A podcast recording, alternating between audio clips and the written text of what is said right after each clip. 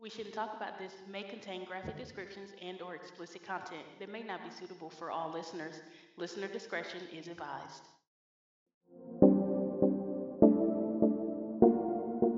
Hi everybody, I'm Key. And I'm V. And this is We Shouldn't Talk About This. Key, we are on week three of October. Yes, I cannot believe how fast this month is moving. Yeah, same. Same. It's going by really quickly. Yeah, it's like 2020 has been the longest year, but October's been like the shortest month. Yeah, it's not fair. It's not, Not fair. fair at all. can't have anything great. No, but speaking of great things, your birthday is in a couple days. It is. It is. So my birthday will be in five days when this episode releases. So, any big plans? I will be going to Mount Pleasant, South Carolina with my lovely girlfriend Alyssa. And we're going to do the old Charleston jail tour, the haunted jail, as it's known. Ooh. Mm. Pretty excited about that. See some spookiness, feel some chills, probably get scratched. If I get scratched, I'll just make my day right there. Wow. You want to be scratched by a ghost? I would love to get scratched by a ghost. Well, alrighty then. Learn something new every day. if there are any ghost cosplayers out there, hit me up. Yes, hit up V. Don't hit me up. Oh, okay. Thought we're on the same page there. I guess I misread the room. Uh, no, we're not even in the same book on that one. Mm. I want all my ghosts to be unseen and unheard. So you, you don't want friendly Caspers. You just want just ghosts that just mind their own business, stay in their own part of their house. Right. If you if we have to be in the same room, I don't even want to know you're there. Just silently observe. I think it'll be pretty fun just to have like you know a ghost, um, you know, share the same space as me, because like you know it'd be very strange and unpredictable, and then you know of course, like you know they say like the everything the energy feels feels different, you know the air feels different, and so I was wondering what that would feel like.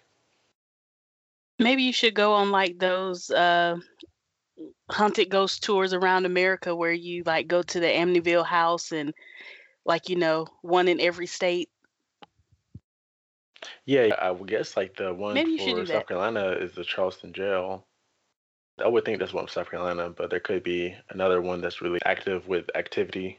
Oh, are they gonna have like the little machiney things like on that TV show that tells you if there's like uh disruptions? Oh, oh, oh, an EMF? Yeah.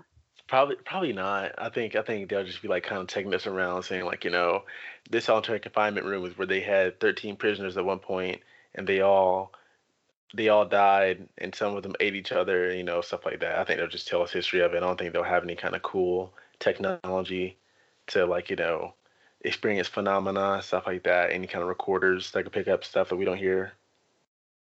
Wow, so the prisoners possibly actually ate each other. That is wild. Yeah, that would uh, absolutely suck. But that goes along with our October theme of people eating each other. Cannibals. Cannibals. I I want to think of this as more of a zombie episode for our listeners, but of course zombies are a thing of fiction and cannibalism is nonfiction and very scary. Yes, I mean, okay, I love the the show Hannibal, like the show that was on TV, because he just made it look so elegant. But Yeah, I would more of an not art. want to eat people. That just doesn't sound appetizing at all. It doesn't.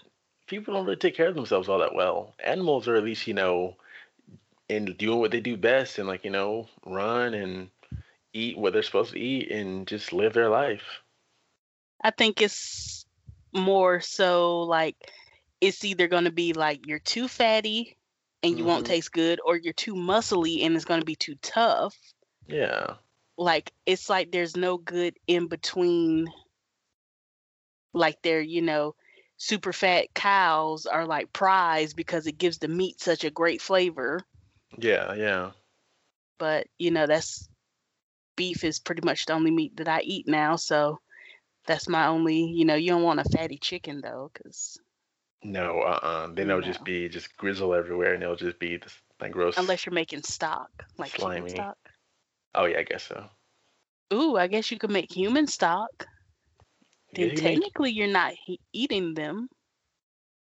no more of just like having their their juices, Yeah, like drinking their bathwater. drinking their bath water. That's something that uh some people on Twitch specialize in. And that's absolutely disgusting as well. Mm-hmm. So I guess we can kick off our cannibal special. All right, let's start it off. Key, would you like to go first? Sure, why not?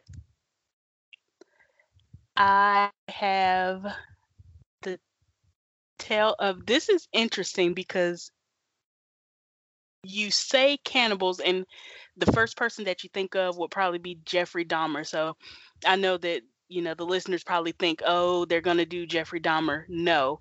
I did like a very unknown, well, it's like really known in Germany, but over here very unknown but very weird kind of tale. So I guess I'll go ahead and get into it. All right. Well, gather around, children. It's time for a tale of crime. So, Armin Meiwes was born on December 1st, 1961, in the German town of Kassel. He was the third and youngest child of Waltraud Meiwes, and he led a very lonely childhood. His other two siblings were half brothers from his father's previous relationship, so he didn't really grow up with them. His father was a stern man who was largely disinterested in his son. And when Meiwes's parents' marriage broke up, his father abandoned the family, never to contact them again. And Armin was only eight years old at that point. So, lacking a father figure, he created an imaginary brother that he called Frankie. Armin vented his cannibalistic thoughts, and Frankie would, quote unquote, listen to them, which is something that his mother never did. At the age of 12, Meiwes began to fantasize about eating his friends so that they would become a, a part of him and stay with him forever which is extremely sad because it speaks to like the level of loneliness he must have been feeling. Yeah, that is very sad. Oh man, oh, Armin. I know. And then in 1999, Meiwes's mother died, leaving him totally alone for the first time in his life. He inherited the family's large mansion house in Amstetten, where he reportedly constructed a shrine to his mother, complete with a plastic mannequin that he would lay on a pillow each night. Also, after his mother's death, he developed an interest in internet pornography, particularly that featuring torture and pain. Now, I don't know how much of 1999 you remember. Probably not much. Little to none. Yeah. Seeing how you were only what, like four? Yeah. yeah. So 1999, early 2000s was all about the chat rooms. I used to love chat rooms because you could be anybody you wanted to be in chat rooms. Nobody really had to know. It was so much fun. So, exploring these websites of his burgeoning fetish is how he found his way into his first chat rooms about cannibalism, which I never came across, but I guess I wasn't looking, so who knows. In 2000, Meiwes posted a message in the Cannibal Cafe chat room saying, quote, I'm looking for a young, well-built man aged 18 to 30 to slaughter. Surprisingly, or maybe unsurprisingly, since it was a cannibal chat room, several men responded. Now, a man named Borg Jose or Borg Jos, depending on if he was German or Hispanic, He was set to become Meiwes's first victim. While laid out on the table, preparing to be butchered, he complained of feeling ill and asked to be released, and Meiwes let him go. Like I said, many other people responded to the advertisement, but they subsequently backed out, and no one was forced to do anything that they didn't want to do by Meiwes. Like he really wanted this to be completely voluntary.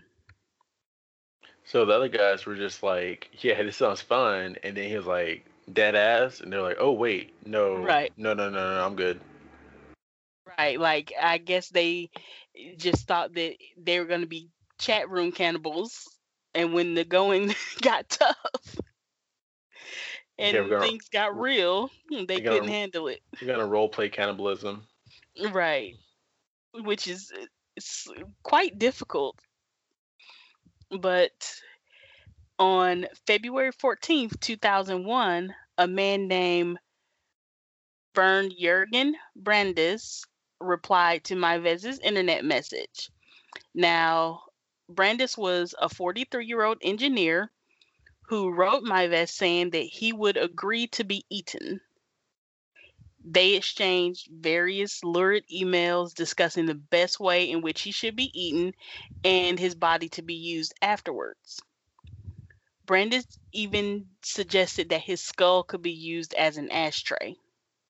Now, they finally met on March 9th, 2001, at Meiwes's home in the small village of Rotenburg there's a videotape that the two men made when they met in March 2001,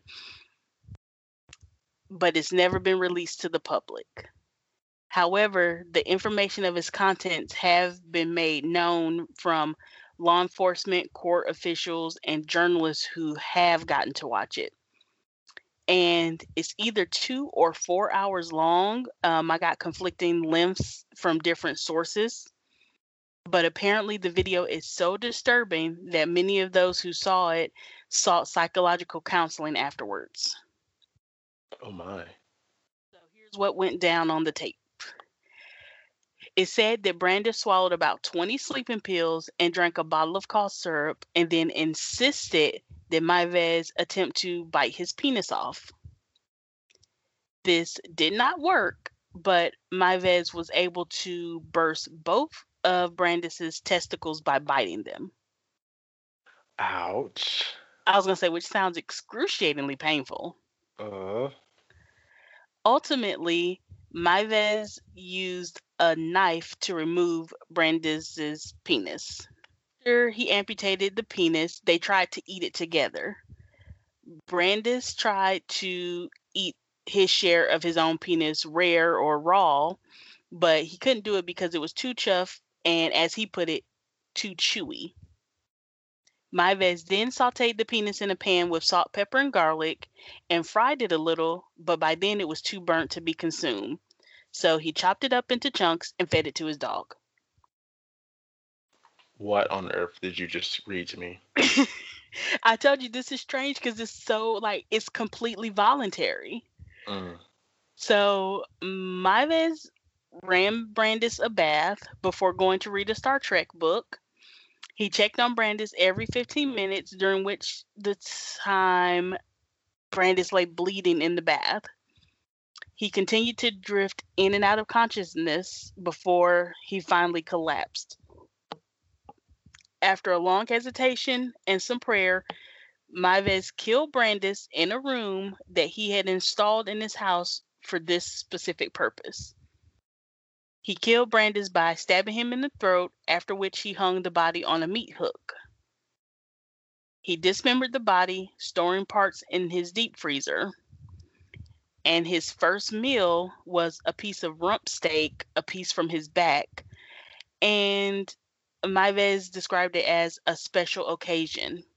He laid out candles, he used his good dinnerware and had wine, and he ate it with potatoes and sprouts and he said that human flesh tastes like pork but stronger. Wait, you told me he brought out the fine china for this? Oh, he brought out the fine china, the good wine, eh, the potatoes, the sprouts, the candles, the tablecloth, everything. Yeah, was he was he playing some R and B too? Dang. He was he was setting the mood. Now, over the next 10 months, he consumed up to 20 kilograms, which is 44 pounds, of Brandes's flesh. Meiwes was arrested in December 2002 when a college student alerted authorities to new postings looking for victims online and detailing the killing on the internet. Investigators searched Meiwes' home and found body parts and the infamous videotape of the killing.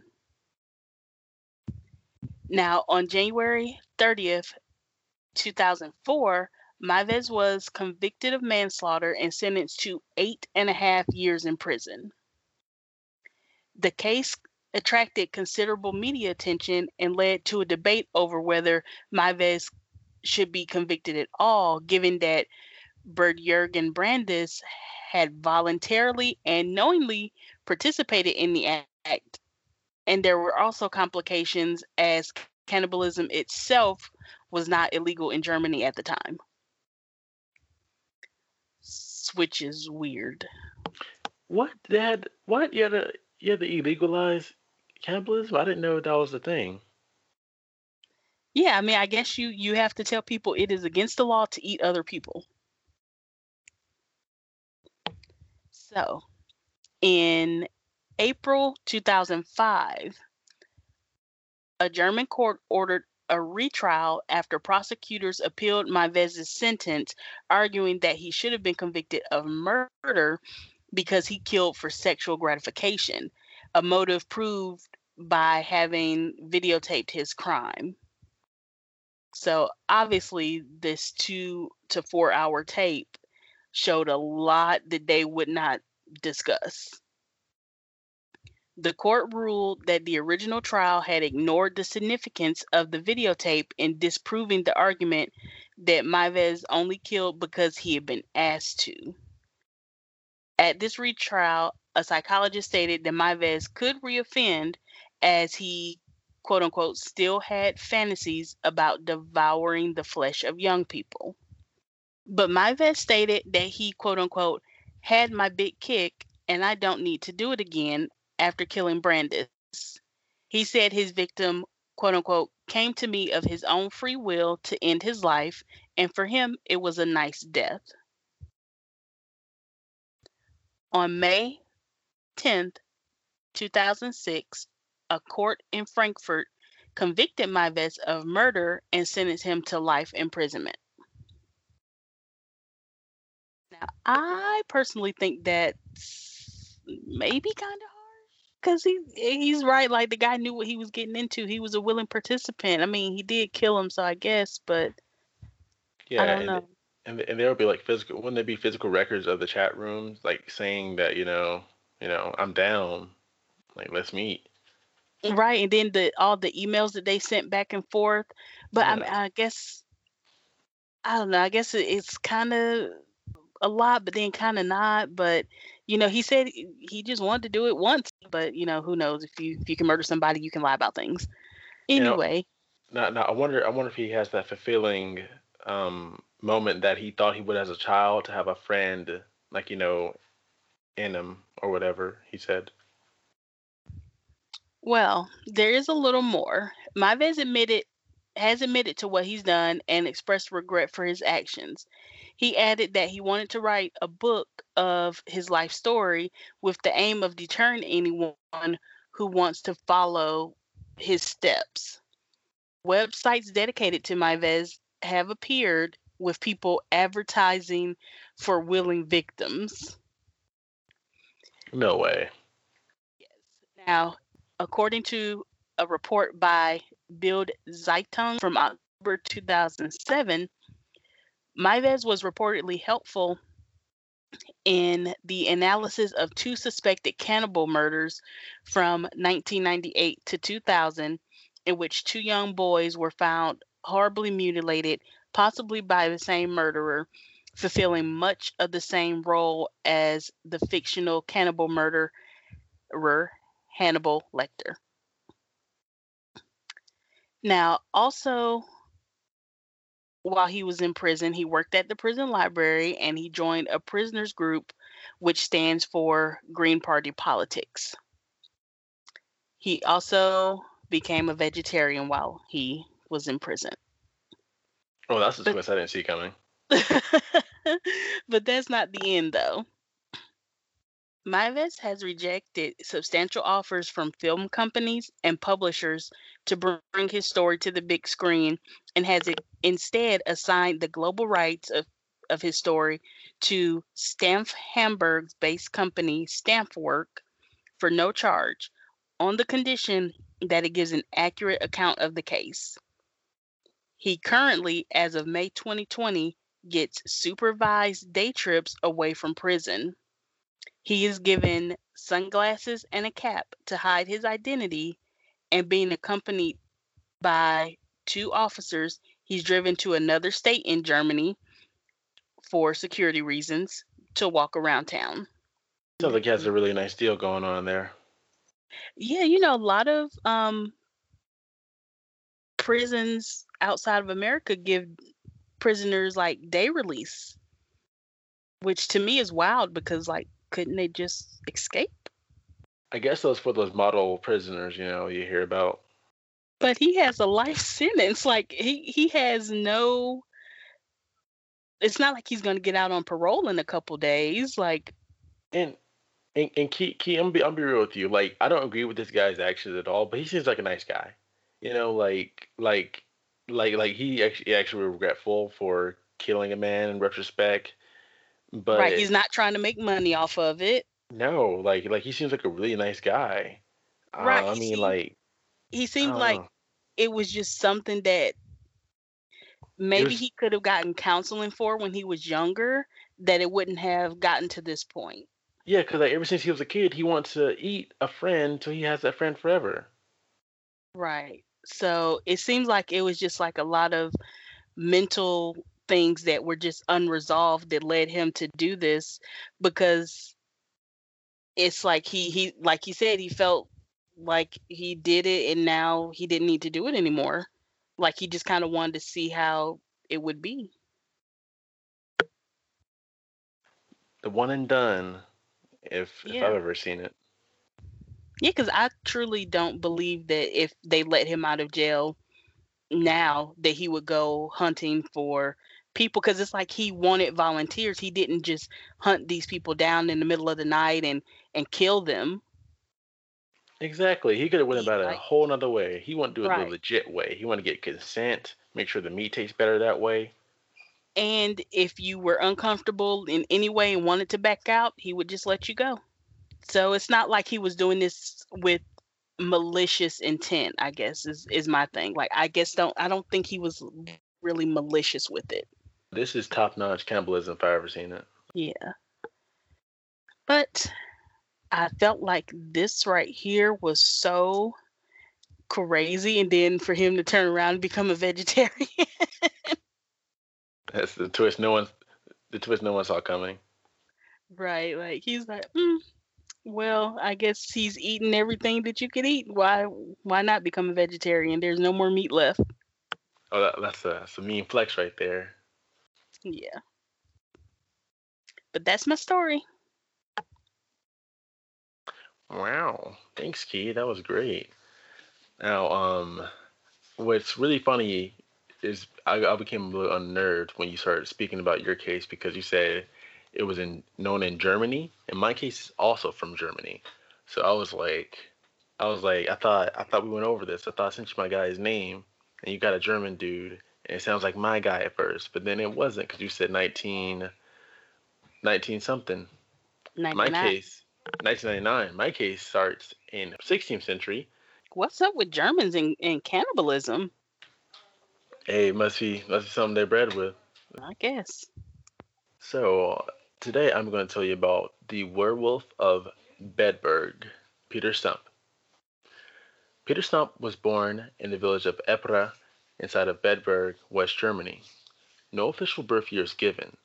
It would have been roughly around 1545 to 1550, though.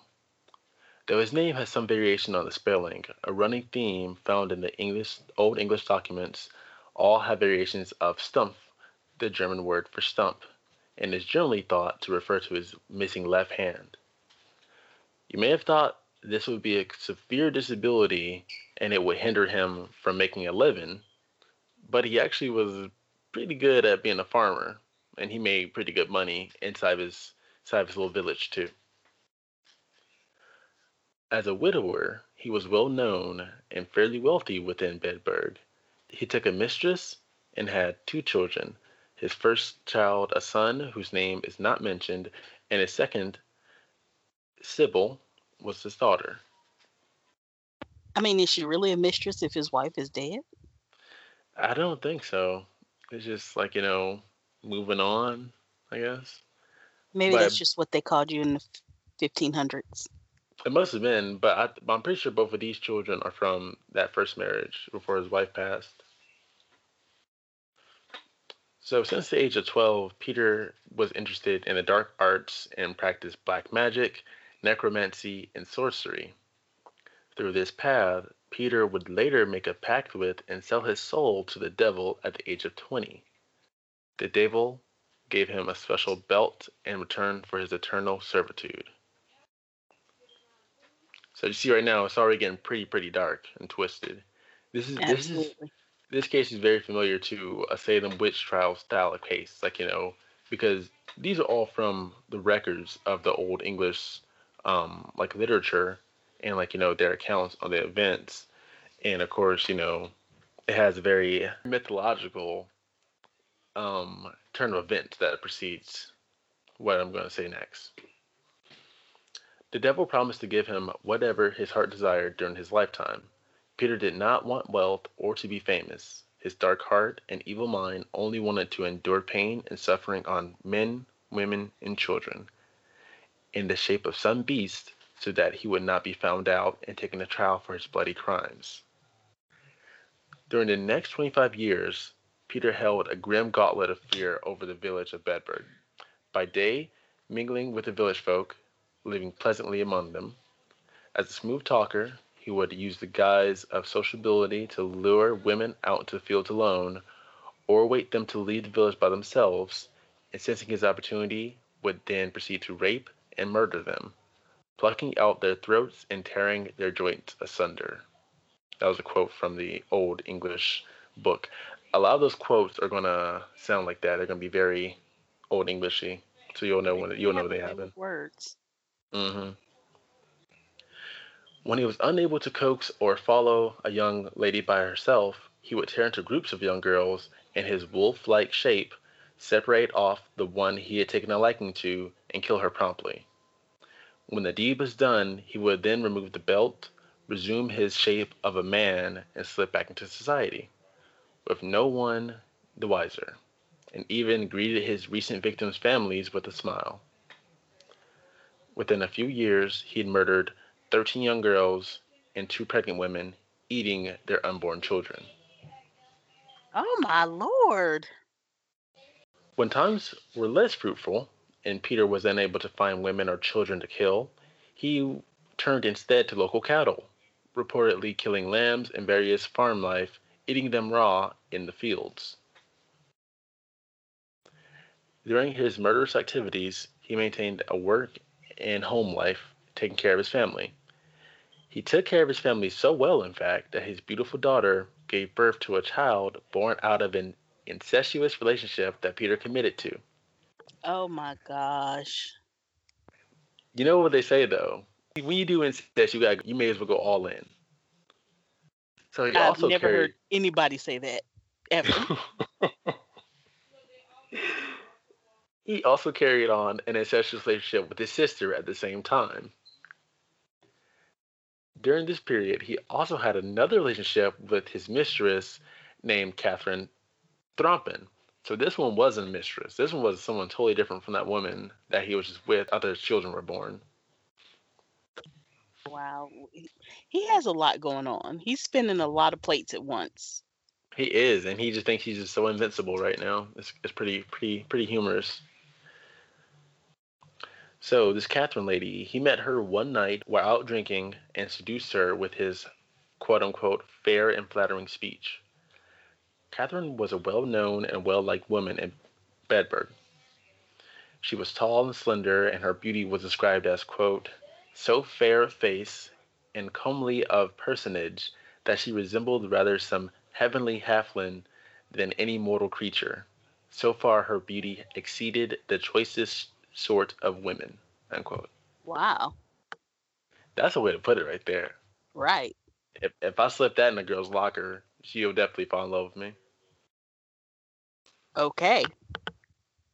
Naturally, one does not acquire such looks without some sort of trickery, and the document later suspect that she was in fact a, a quote wicketed spirit in the similitude and likeness of a woman unquote sent to him by the devil to keep an eye on him to make sure so she that was so pretty she had to be fake. she had to be fake. Wow. She cannot be a real person.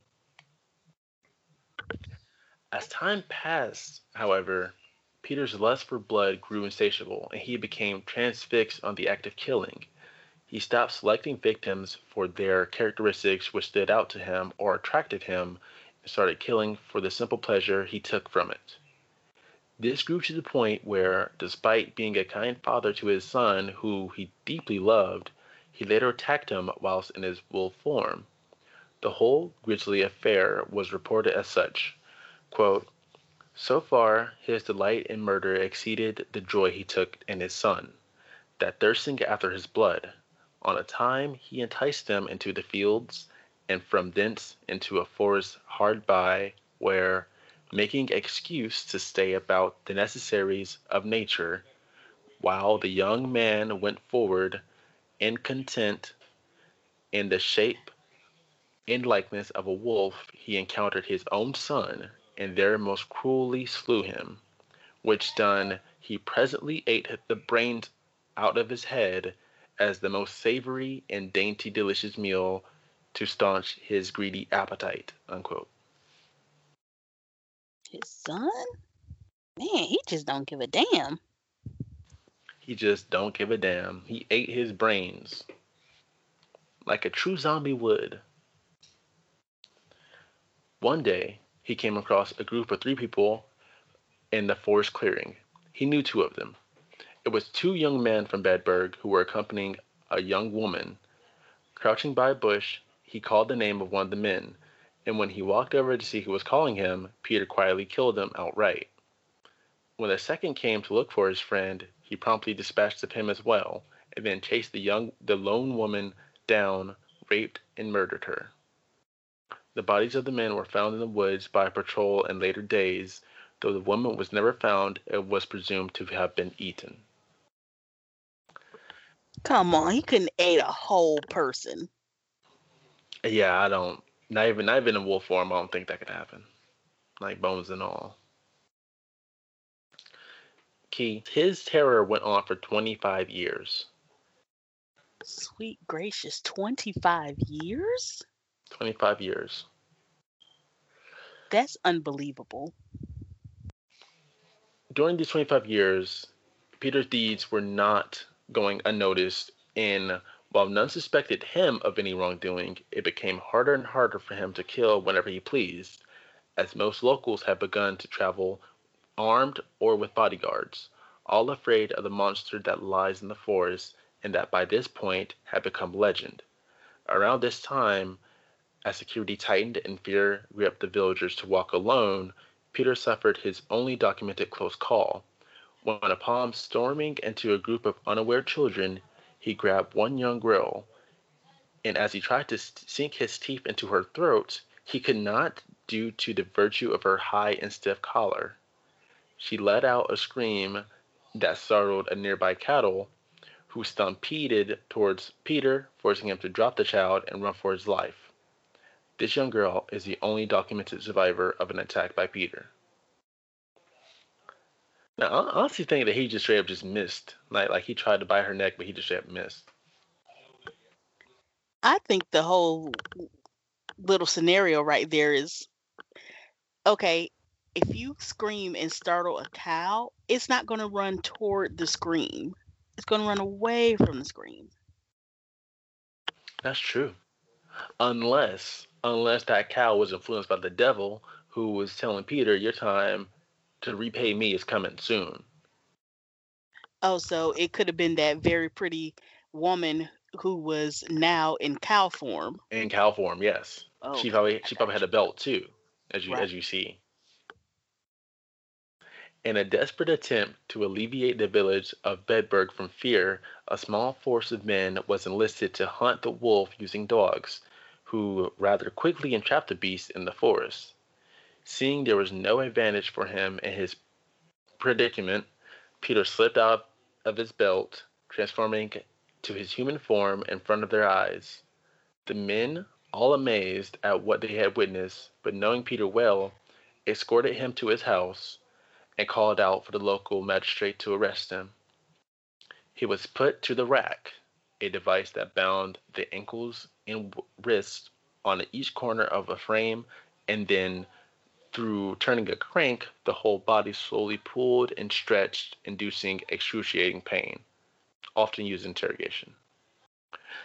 In Peter's fear, he quickly confessed his entire life story from his encounter with the devil, his taking ownership of the belt, and its magical properties to the long list of victims that he had murdered during his reign of terror. I bet they cranked it like two inches and he screamed and he just started telling them everything. He sounded like a kind of punk that would do that. Right. Like, but those medieval torture devices, they were very crazy. The next one I'm going to tell you about is going to be real crazy. Ooh, I can't wait. In the telling of his story, he admitted to casting the belt aside before his apprehension. However, when men were sent to look for it, nothing could be found. This was supposed, quote, that it was gone to the devil from whence it came, so that it was not to be found. For the devil, having brought the wrench to all the shame he could, left him to endure the torments which his deeds deserved. Unquote.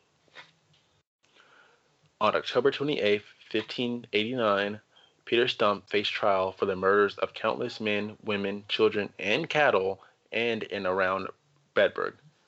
He was found guilty almost immediately. On Halloween, in Bedburg Square, in the presence of many peers and princes of Germany, Peter Stumpp was placed on a device known as a breaking wheel. This large cartwheel was where people were tied and bound.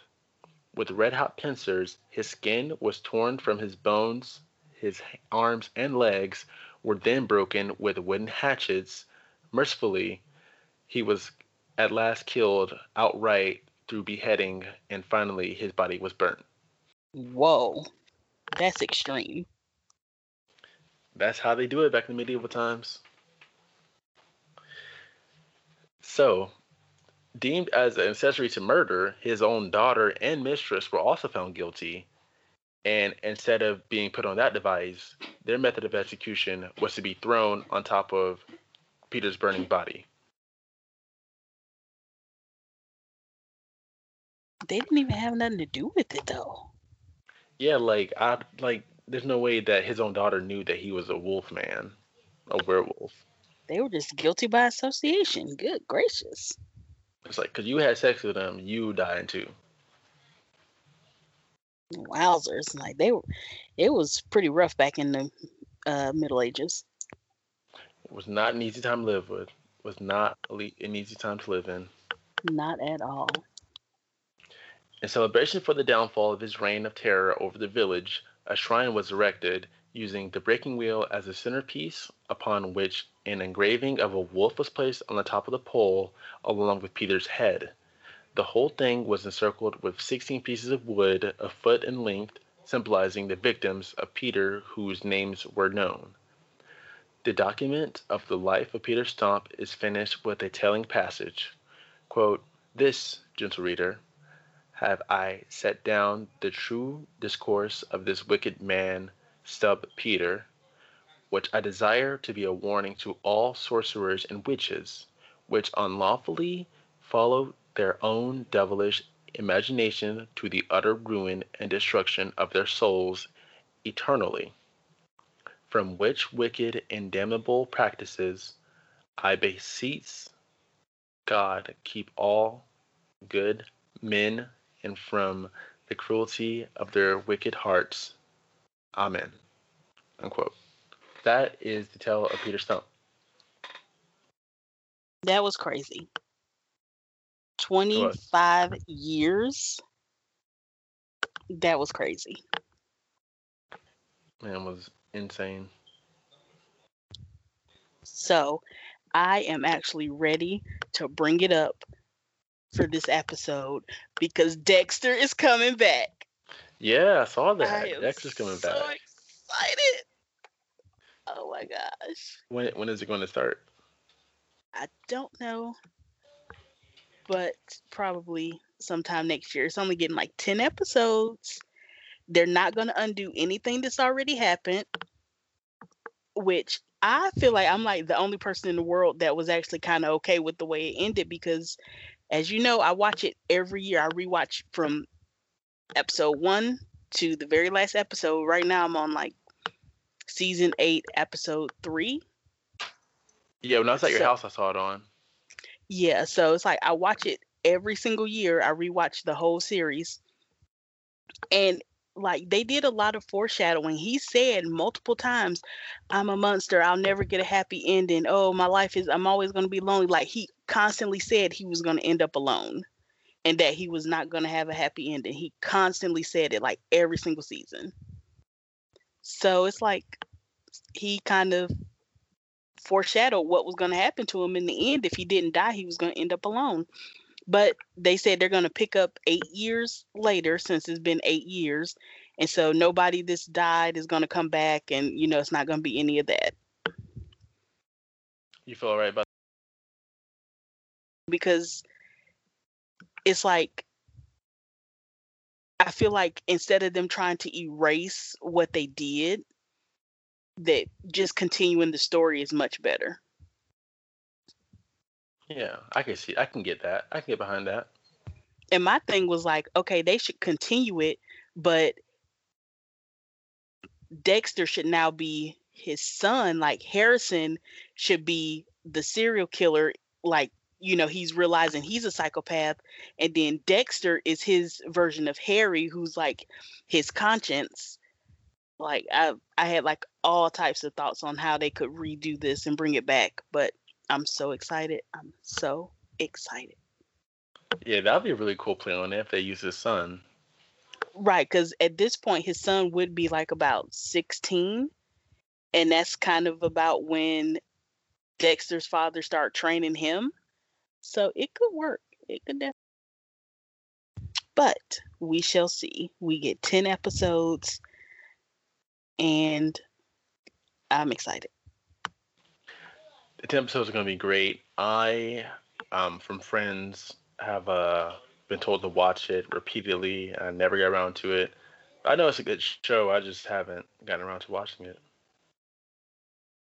It is like it's it kind of takes a dip towards like the last few seasons.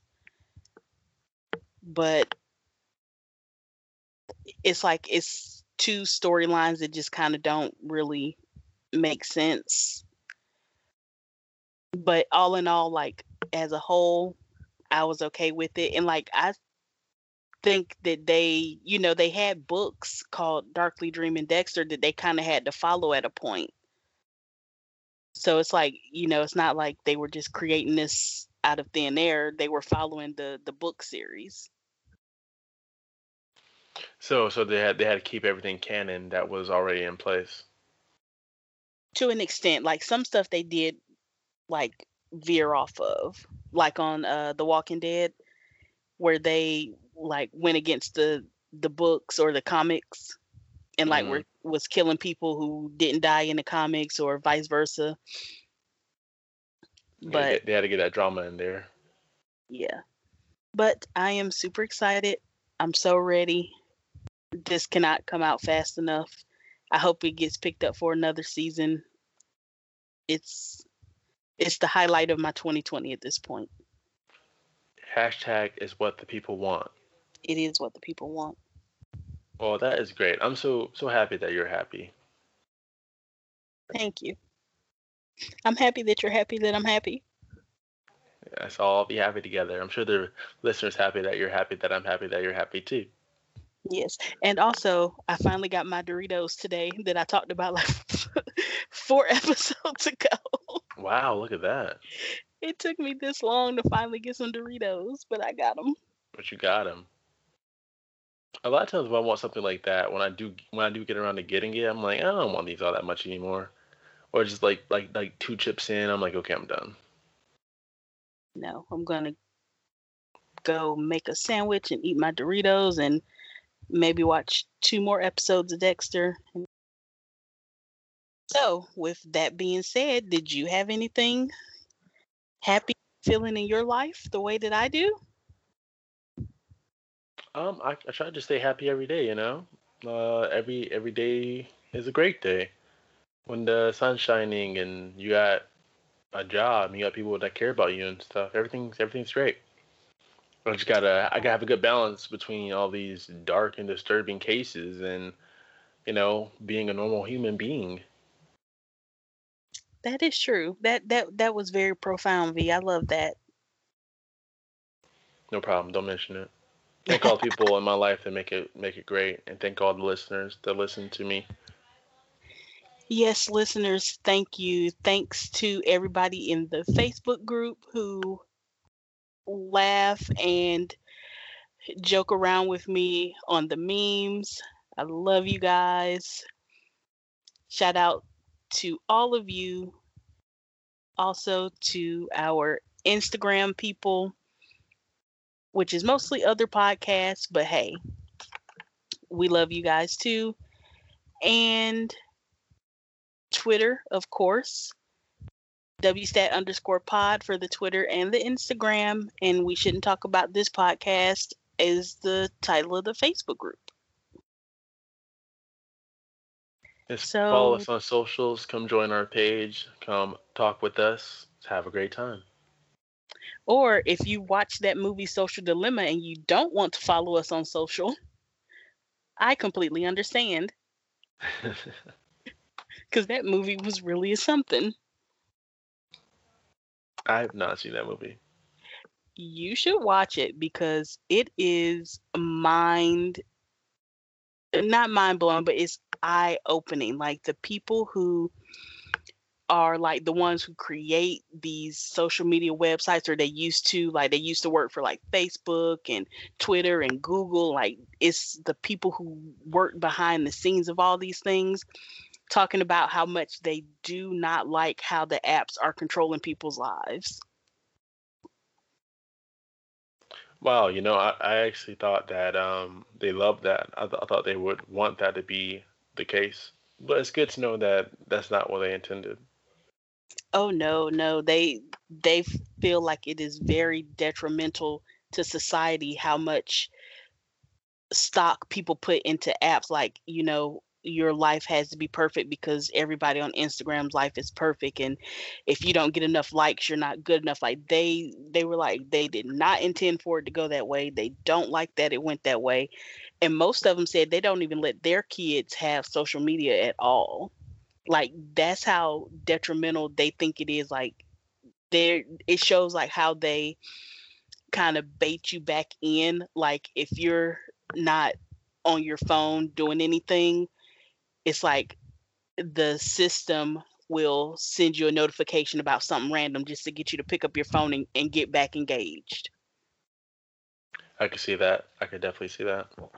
Yeah, it's like it goes into like a lot of like behind behind the scenes, but kind of like the methods to their madness. And it's it's really a good watch. It's only like an hour and a half maybe, and it, it was really eye opening. Wow, Key. Thanks for giving our listeners a um a second guess when they were going to click that join page or click that follow button on our socials. Awesome job there. No problem. No, but really follow us, engage with us. We love you. We also have a YouTube. YouTube uploads every Tuesday at 8 a.m. Right. Don't make us have to eat people because we're lonely and we need someone to stay with us. Just join us. Be our friends. And don't make me try to get a bell to turn to a werewolf so that I can do stuff without punishment for 25 years. Yeah, don't don't send us down these roads.